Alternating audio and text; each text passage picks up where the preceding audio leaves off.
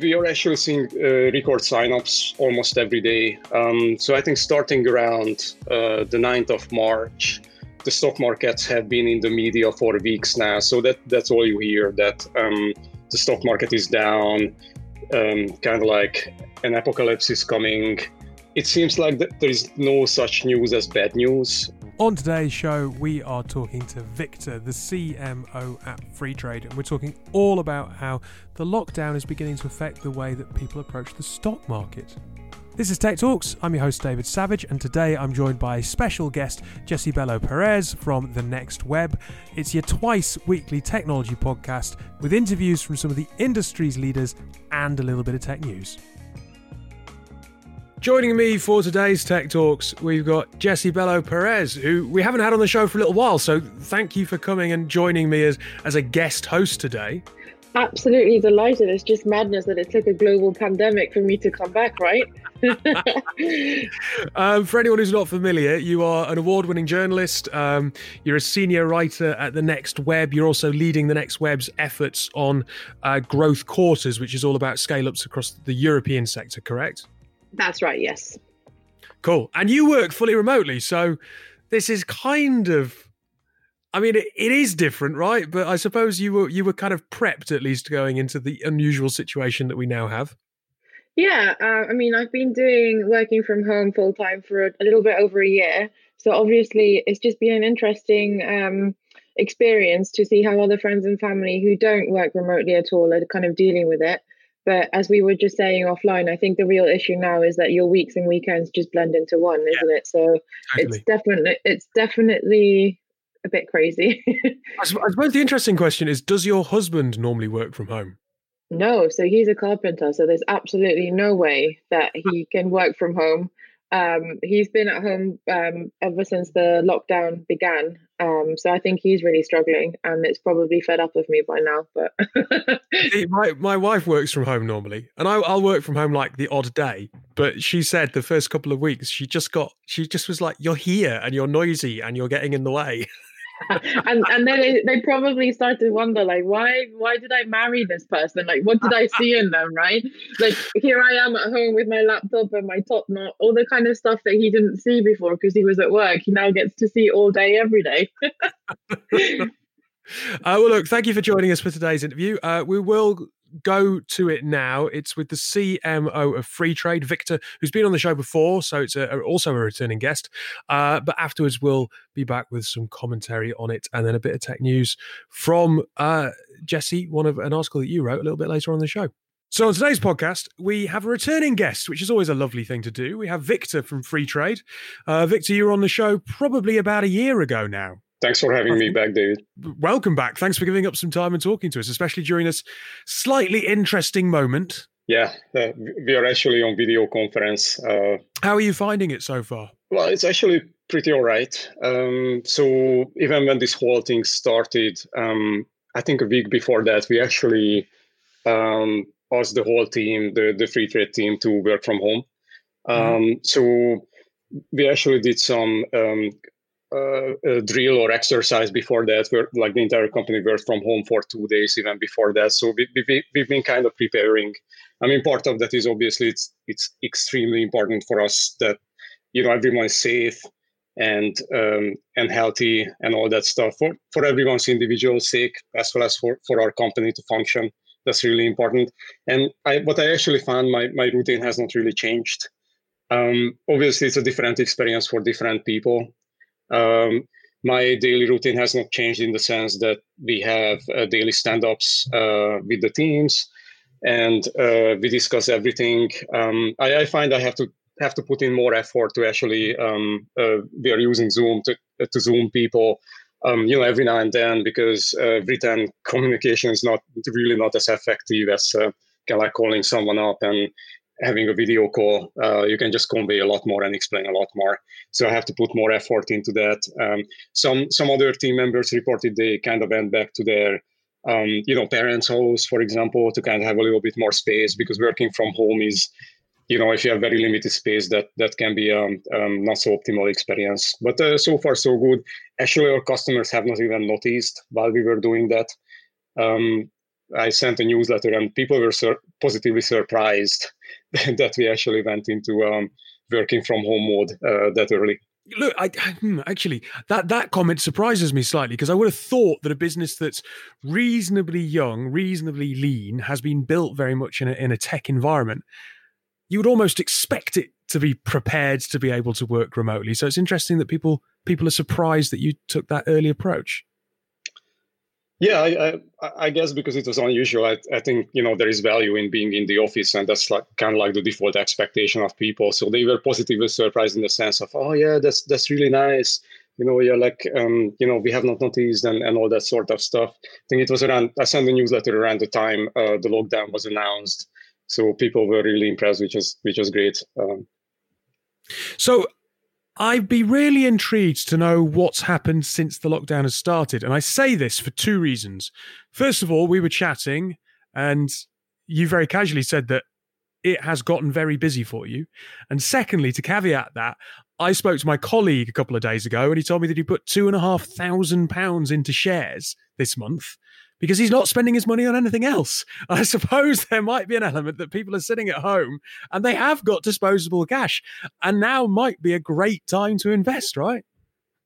Yeah, I mean, hopefully he opened an account with Freetrade. Um. I, I, didn't actually ask. I should have done, but um, I, I, will point him in the direction of this podcast and our previous one. excellent, excellent. Thanks, David.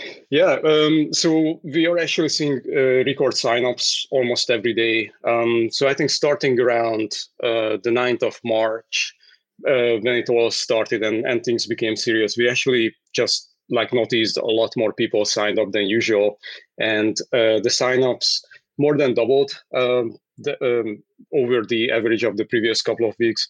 So that was fantastic to see, and of course we uh, we've we've been con- conducting customer research, um, uh, asking our customers why they suddenly sign up, how they discover Freetrade, and all that sort of stuff. We hear of various reasons. Um, so obviously the stock markets have been in the media for weeks now, so that that's all you hear. That um, the stock market is down, um, kind of like an apocalypse is coming, um, and all that sort of stuff. And it seems like there is no such news as bad news. Um, I mean, you would mm-hmm. think that um, you know the the coverage um, scares people off uh, from investing, but it kind of keeps uh, keeps investing on their mind the other there are a couple of interesting reasons other reasons why people would sign up. Someone told me that uh, they've been investing in OEICs so it's open-ended investment companies kind of like mutual funds in the us and um, a feature of that is that you sell your shares in that and um, you know you get your money back the next uh, business day or, or something like that. Um, well th- that's just you know then you see your uh, uh, the, the money you saved in these OEICs go down in value rapidly, then you, you probably want to maybe sell them. Uh, potentially, you can make that decision. It's just not fast enough if it's not exchange traded. So someone someone would tell a story about that. That's why that's why they finally joined Freetrade. Obviously, they kind of had it on their minds before. So this was very interesting. Um, and uh, yeah, I think there's an element to what what you are saying. People are at home, and uh, some of us have time for various reasons, for good reasons or, or not so great reasons. Um, and uh, I've noticed, you know, various signs, you know, um, things changing. Uh, my fiance actually has, she signed up for this interesting service. She's selling some shoes and handbags. She bought when she was like, you know, young and spending on, on those kind of things, younger. Um, and um, and uh, yeah, uh, the the shoes have not, you know, they've been selling, but kind of like every couple of months, and suddenly three pairs um, have been sold. So I, I, I don't think she has anything left in that service, uh, which is very interesting. People have time; they browse the internet, uh, e-commerce, and all that stuff. So uh, we are seeing very interesting changes, and kind of like the big question around that: Will these stay around? Uh, have people's behavior um, shifted um, substantially um, to like a, a, new normal of working from home, uh, video calling, uh, buying things online a lot more. So, what I would be interested then to find out is that people are coming onto Freetrade and they're investing money. You did a podcast a couple of months ago um, with the guys over at 11FS, and you were talking very much about how um, the future investing was was breaking down barriers. There was a surge in climate change investing, and Freetrade users were basically on the forefront of that. Um, is that a trend that you're seeing at the minute or right now? Given I suppose, given that the world's in a slightly interesting moment, are people are people going back to to, to traditional assets to invest in? Are they are they a little bit more worried, I suppose, with the pandemic, with COVID, to invest in, I suppose, green or renewable or sustainable? Uh, that's a great question. We are still seeing that trend, and I read it somewhere. I actually can't remember where, but um, uh, uh, ESG ty- uh, uh, type of investments actually have done better um, than those that are not. Um, obviously, um, you know, googling up these data points and, and doing your own research is really important. Um, but yeah, that trend still continues. But um, you know, every week we publish the most popular investments have, um, for the week and um, at the beginning of this, we saw quite a few people uh, investing in oil companies actually. So that that was that was that was somewhat new. So th- there is that trend as well. Obviously, the uh, Saudi Russia um, situation made those stocks cheaper. Um, also, it's um, you know it's, it's, different segments and, and different trends that are happening on the app at the, at the same time. Uh, but but we've definitely seen a shift. Most people still invest in in ETFs, uh, though, and you know they invest in a couple of individual individual shares. Um, but which shares those are, it, it shifted somewhat. That's that's true. And look, from the first podcast to the second podcast, a year apart, um, has the demographic of your user base changed slightly? Because at the beginning, you were very much focused at that that first time investor, someone who didn't really understand the stock market, etc. I would imagine that's still the same, but you might now, uh, you know, I've seen Freetrade around, I've seen it advertised. You might be beginning to pick up more traditional traders at the same time. Oh yeah, that's absolutely true. So um, a percentage of our um, new customers have always been um, entirely new to investing. We've actually always had a kind of substantial percentage of people who um, invested before, but they were not mm. entirely happy with the service uh, coming from other companies. Uh, so that remained. But what changed is that we became a lot more mainstream. Uh, so we, um, we, we have probably 130,000 customers now, and um, yeah, with that, um, you know, when you have like let's say 10,000, that that's an entirely different ball game. Um, uh, but um, you know, people that are um, both new and uh, and experience with investing uh, sign up for the service, and they have kind of like different needs. When we were kind of like a, a youngish tech um, company, like a, like a new app, and you know early tech ad- adopters sign up, I, I, think that's probably what connects those early um, th- uh, those early customers. They are more maybe forgiving with um, features being in beta. Uh, you know, not not everything um, you know working perfectly or not not having um, literally all the features that incumbent um, apps would have or, or solutions. Whereas our newer customers uh, demand uh, those those features, and uh, they demand fast customer service. That's always popular, which we deliver on, uh, thankfully, and, and a couple of other features. And we are working hard on releasing those features. Um, mm. But uh, yeah, the expectations uh, kind of shifted, and we kind of went like literally in, in the span of a year from kind of like a you know new exciting app to kind of like a service that's mentioned alongside with the incumbents, which is exciting.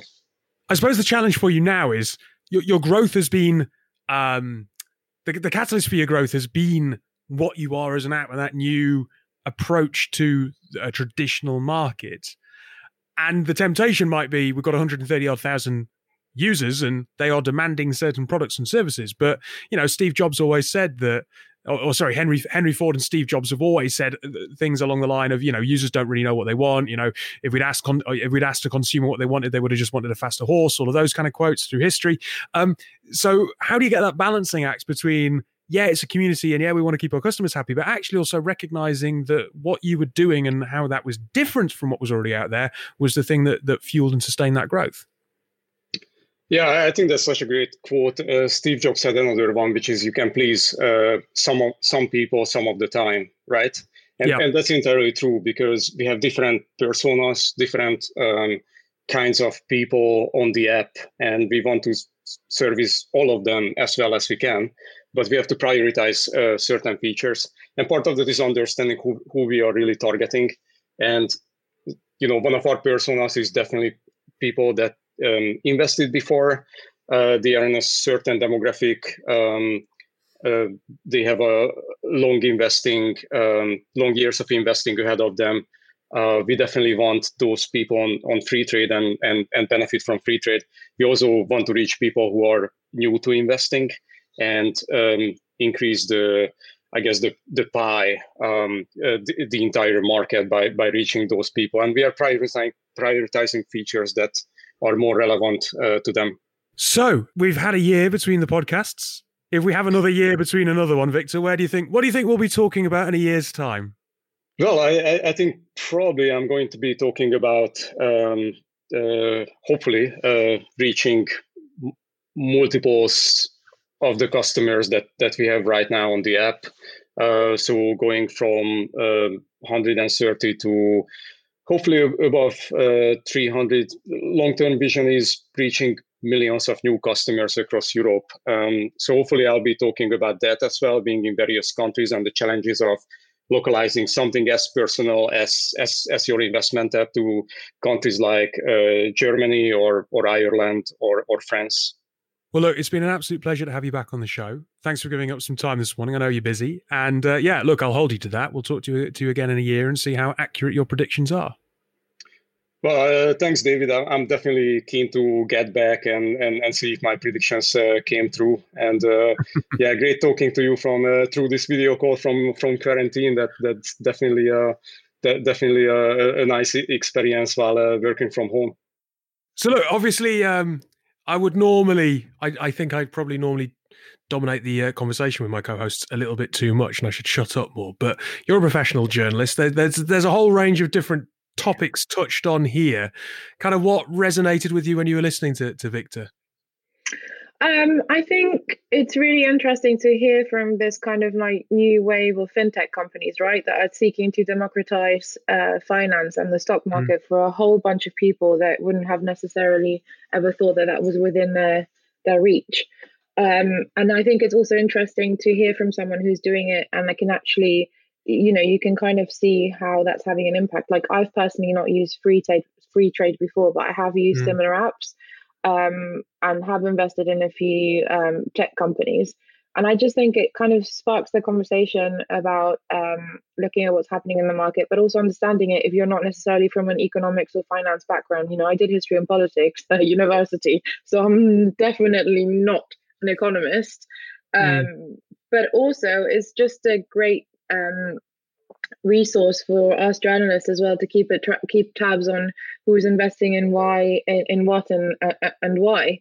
Um, i definitely don't have a lot of disposable income to invest you know thousands of pounds on on stocks every month. But i yeah. think um, from my perspective not being an expert i would always look to back companies that i enjoy using or that i respect as a business um, so I actually have a friend who's an investment banker, and she was saying, you know, that's exactly the right thing to do if you don't have the knowledge that's required to fully understand what's happening in the market. You should always look to back the companies that you believe in. I think just picking up on a couple of points that you're making there, um, the the democratization piece is massively important, but I suppose they are at this early point. They're, they're sorry, they're at this interesting point where a lot of the fintechs they get the early adopters, and I suppose it's probably easier if people aren't familiar with trading to think of someone like a, a Monzo, a Revolut, or a Starling. The early adopters will probably flock to those products and go, "Oh, great, yeah, I'm going to start using these. I'm going to get the card. I'm going to bank with it," because they're they're probably more um, inclined to jump on with a new app or a new product I suppose it gets to that point now where you're beginning to break beyond the early adopters into uh, kind of legacy users of of banks and financial products, and then looking at how you attract them and bring them into your ecosystem. I hate the word ecosystem, but we'll go with it. But how how you bring those people into your uh, range of products and get them using it effectively, whilst not losing that early core audience that are obviously probably very passionate about the products and have been using it for a while. Yeah, and I think that comes like from a business perspective. I think that brings its own kind of set of challenges, right? And you know, even speaking from people that I know, just purely like outside of work, I think there's a really interesting conversation amongst. I don't want to use the word, but I'm going to use it anyway. Millennials, right? Um, we see more and more people, or I've noticed more and more people actually setting money aside every month to invest on apps such as Freetrade. Mm. Uh, whereas probably, you know, three, four years ago, or even before then, it wouldn't have been the case. That money would either go into your savings account if you were lucky enough to to be able to save in the first place, or you probably go out and you know buy avocado on toast, which is so stereo- stereotypical. But um, I, totally agree with what you said. I think you know the first wave of fintech clearly was those kind of challenger banks in the UK, um, and now I kind of see this as kind of a, a maturing of the of the ecosystem that is financial technology. And I suppose it's going to be interesting to see how the products change as a, as a consequence, because what my parents might want from something, if they were to look at one of these fintech products as opposed to what I want, is probably quite different. I mean, I can't see my mum and dad ever uh, downloading one of these products. But though, you know, I, I, don't want to kind of discriminate and write off uh, someone of, of, my parents' age because they may well be interested in adopting these these products and, and, and how that how that changes what Freetrade and other fintechs take to market. It's going to be quite interesting, I suppose, over the next two two three years. Yeah, I think that's a really interesting point because um, obviously my granddad, for example, he's 83. Um, and when I, be prior to, uh, to uh, starting at Growth Quarters, when I was writing about Bitcoin, I did that for a while. And it actually surprised me to see how interested he was in the, understanding what the technology was and also was kind of keen to start investing in Bitcoin. Obviously, I put a stop to that because I was like, this could go really, really, really, really badly but um, you know there is that challenge. I think these apps uh, it is democratization democratization of finance but ultimately is exactly what you said. How do you make it cross generational? So how do you ensure that it's not just you know people in their mid 20s early 20s 30s and 40s but also how is there any way of making it more attractive and appealing or easier for people that are of a older mm-hmm. age to kind of start using it? Because ultimately they probably have more money than us anyway uh, more yep. disposable income, and are probably able to invest much more than we can. I must point out that the only reason my friend has so much money to invest is he literally has nothing. His flat is is basically four four white walls uh, with, with, bugger all on them. But there we go. Uh, I, I, like the point that Victor makes about the no no such news or sorry no yeah no news is is bad news when it comes to, to trading and stocks because I would have thought that people would have been very cautious about investing money right now. And actually that seems to be not the case. It just reinforces that there is a stock market and people are kind of going oh hang on a minute. I suppose there's probably there is probably money to be made in it.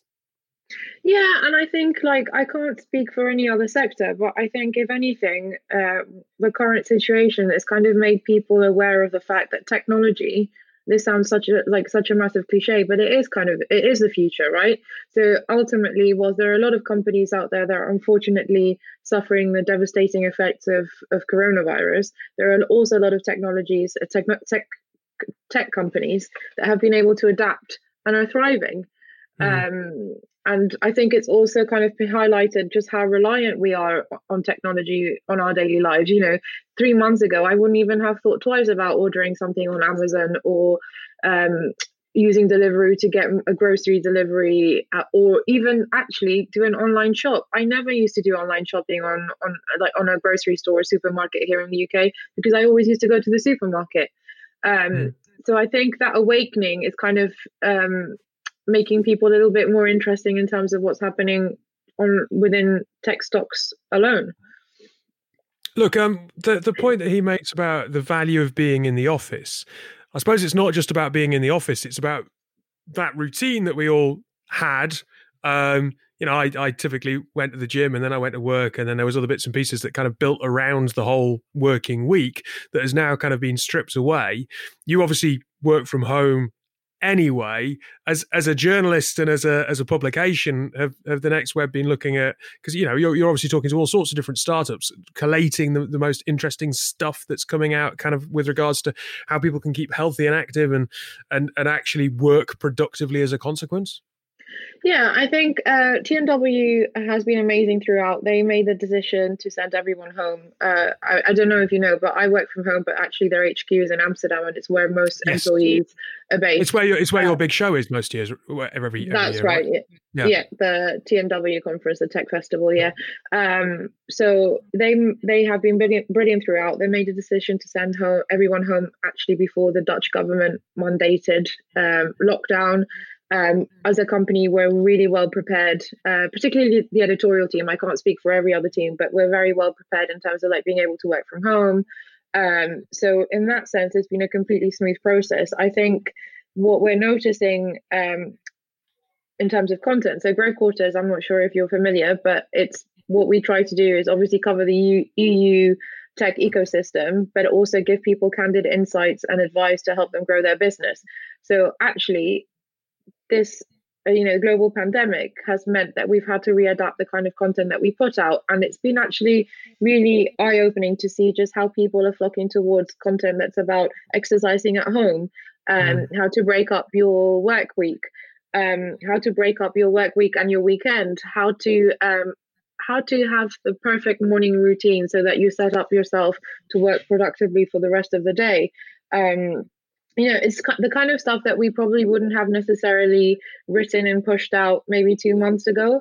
Uh, but i think there's a real hunger and thirst and appetite for this kind of content which actually is has been really eye-opening for me personally because i thought you know perhaps um, a little bit subjectively i thought it was stuff that everybody was able to to kind of do on a personal level but ultimately i you know i i often forget that not everybody is able to work from home when they want to or even full time um, and you know the mental health conversation i think is particularly powerful at the moment. I think people are realizing just how hard it can be to be locked up at home and working from home mm-hmm. every day and not being able to see anybody being in isolation and how that can act, uh, affect your your workload.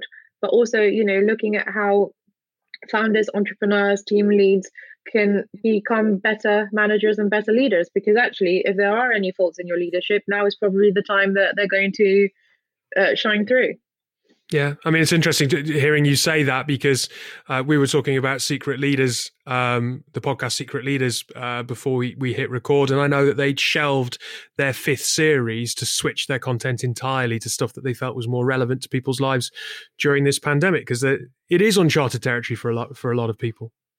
Yes, definitely. And, you know, um, I think uh, most people are kind of learning every day um, hmm. because mm. we uh, it's unprecedented. Nobody's really been through it before. Nobody's done it before.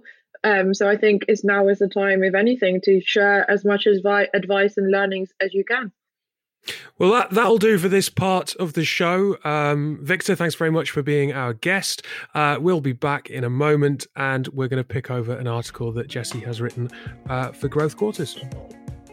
Once a month, Tech Talks opens the Tuck Shop, a YouTube tech news roundup, which is kindly carried by Disruptive Live.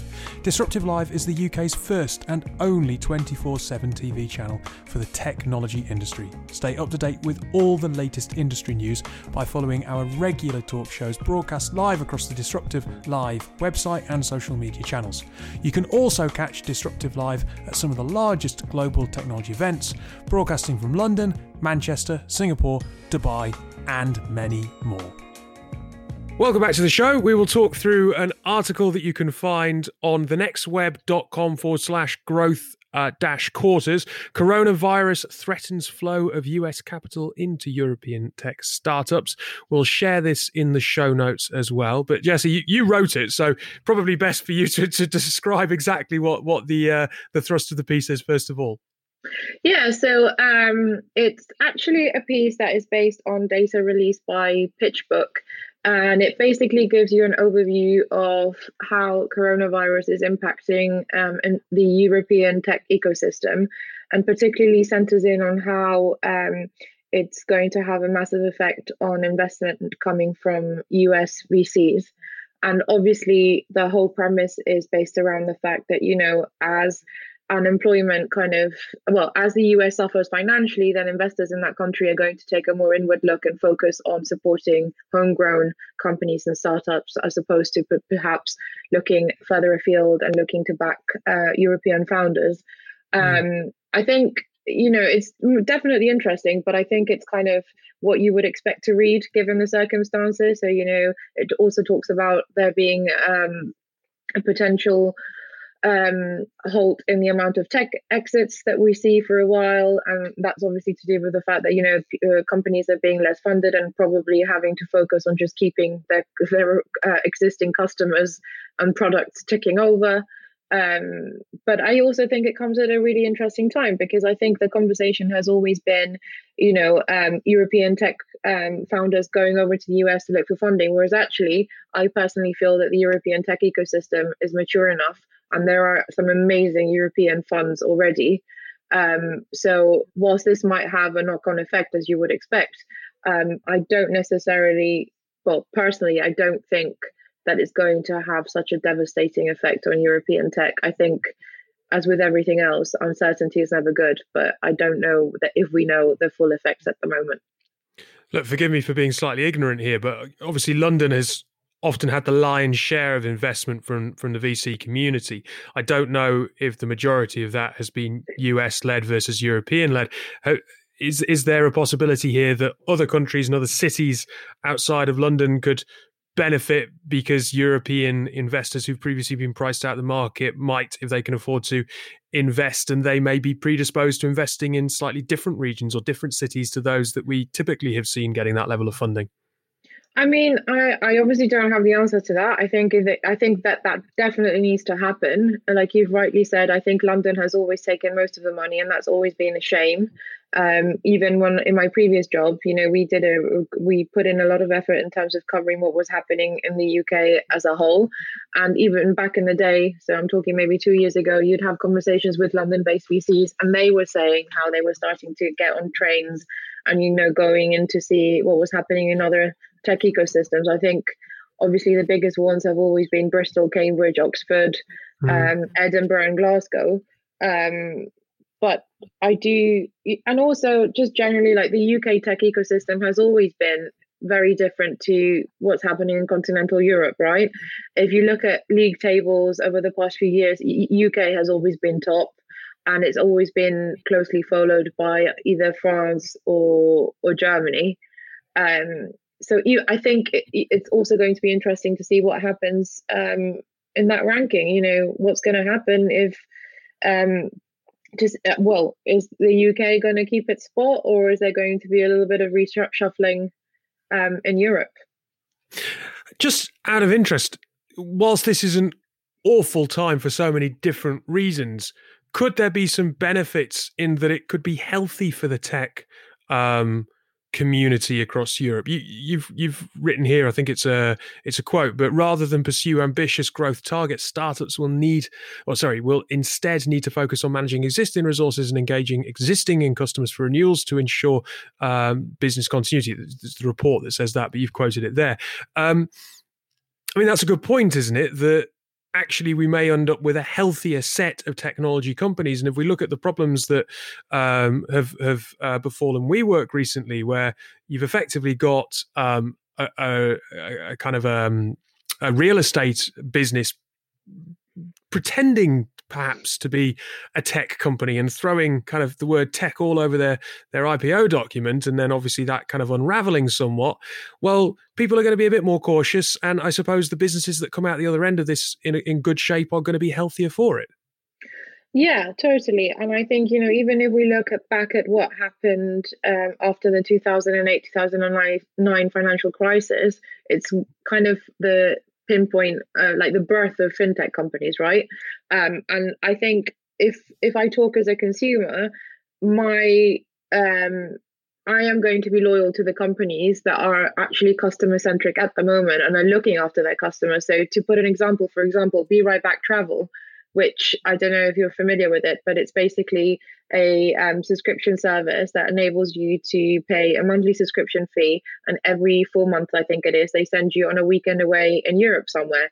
And your fee covers uh, two nights accommodation at a hotel and also flights. So they're probably a very clear example of a company that is being incredibly impacted by what's happening right now because they're a travel tech company, right? Mm-hmm. Um, as a subscriber, they have been absolutely amazing, transparent from the very beginning, um, working with customers to make sure that their travel plans are, if they, if disrupted, that they're informed in terms of what's happening now, but also what they can expect in the future. Um, and I think you know the companies that are best placed to do so, they're in incredibly um, eh, they're in an incredibly good position at the moment to make sure that their customers know that they're there for them and to bring, build brand loyalty. And I know it sounds so cheesy, but you know, in this particular case, I'm not going to cancel my subscription because mm. if anything, I will freeze it, which I have done. But as soon as things go back to normal, whenever that might be, I am going to stick with them. Um, yeah. But I think exactly like you said, if on the reverse, if companies are doing the complete opposite, you're also going to remember that, right? Um, yeah. Look, thank you for taking the time to join us today. I know that you're probably quite busy, and uh, uh, this isn't uh, too disruptive to your to your normal flow. So, really do appreciate you kind of finding time to join us. Uh, I will make sure that we do share that article in the show notes, and we sh- we share it out through our social accounts. But otherwise, Jesse, lovely to catch up with you, and do stay safe. Thank you so much for having me. Anytime. Thank you, Dave.